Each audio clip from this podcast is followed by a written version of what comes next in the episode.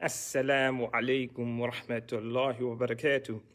I am Brother Nuh, and I'm here again with your Islam 101 reminders for the week. And this week we're talking about the remembrance of Allah subhanahu wa ta'ala. Now, one of the things we should be doing on a regular basis is thinking about our purpose of life. Why are we here? Why did Allah subhanahu wa ta'ala put a soul in our body and send us to earth.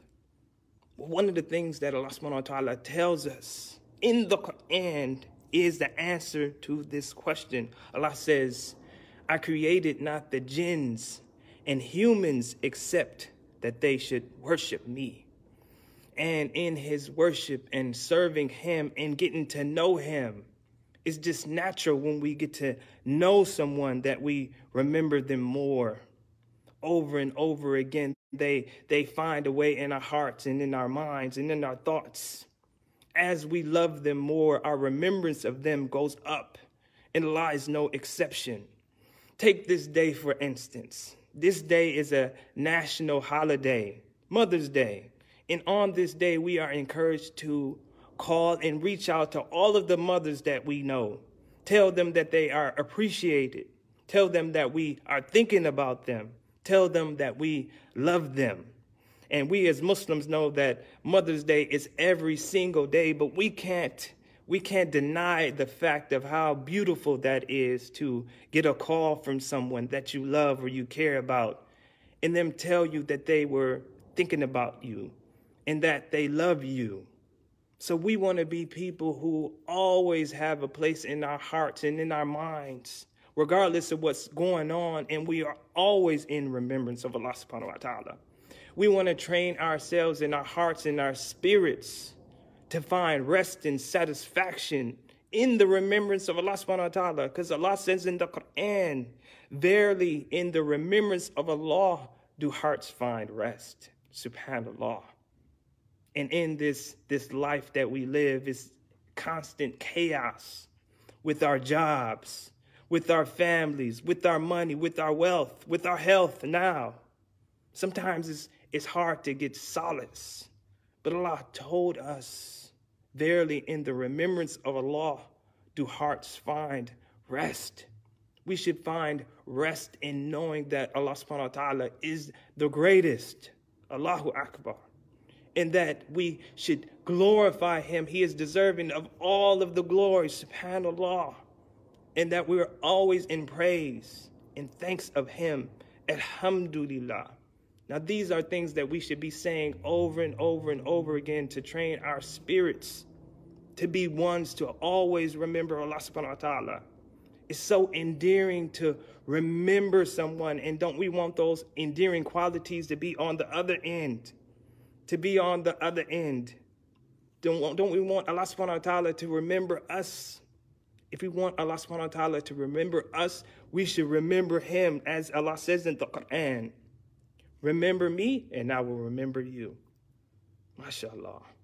Remember me and I will remember you. Don't we always want to be, our Lord to be in constant remembrance of us all throughout the day, in the night, in the middle of the night? Don't we want our Lord to be in remembrance of us?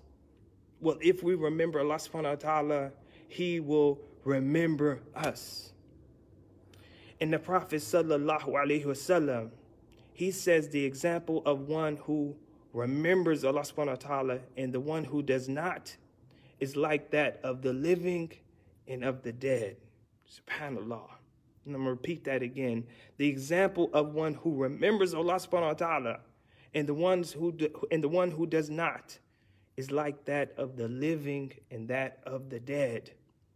So, dear believers, we must ask ourselves are we living? Are we living or are we just existing in this life? And if we are existing, it's time for us to wake up. It's time for us to resurrect our spirits. And we do that by returning to Allah subhanahu wa ta'ala.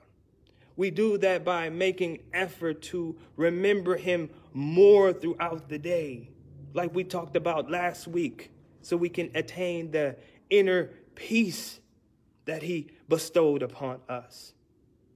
So I pray that Allah subhanahu wa ta'ala blesses us to be ones who remember Him on a daily basis. I pray that Allah subhanahu wa ta'ala blesses it to be easy for us to remember Him, and we are amongst the few that are actually grateful to Him. I pray that Allah subhanahu wa ta'ala blesses La ilaha illallah to be our final words. And the only way we will be blessed for La ilaha illallah to be our final words is if we say it constantly. Constantly. There, there is no God but Allah subhanahu wa ta'ala. He whose last words are La ilaha illallah will enter paradise. And I will end on this hadith. The Prophet was once asked, Who will be the happiest to qualify for the Shifa, O Messenger of Allah? He said, It is he who says La ilaha illallah with pure faith from his heart. So, this is something that we should keep near to us with pure faith in our remembrance of Allah. Allahu Akbar, Subhanallah, Alhamdulillah, La ilaha illallah. These are things that should be on constant repeat in our mind and in our hearts. And I pray that Allah makes us of the believers of this generation to be of those who remember him. أقول قولي هذا واستغفر الله لي ولكم ولسائر المسلمين فاستغفروه فإنه هو غفور رحيم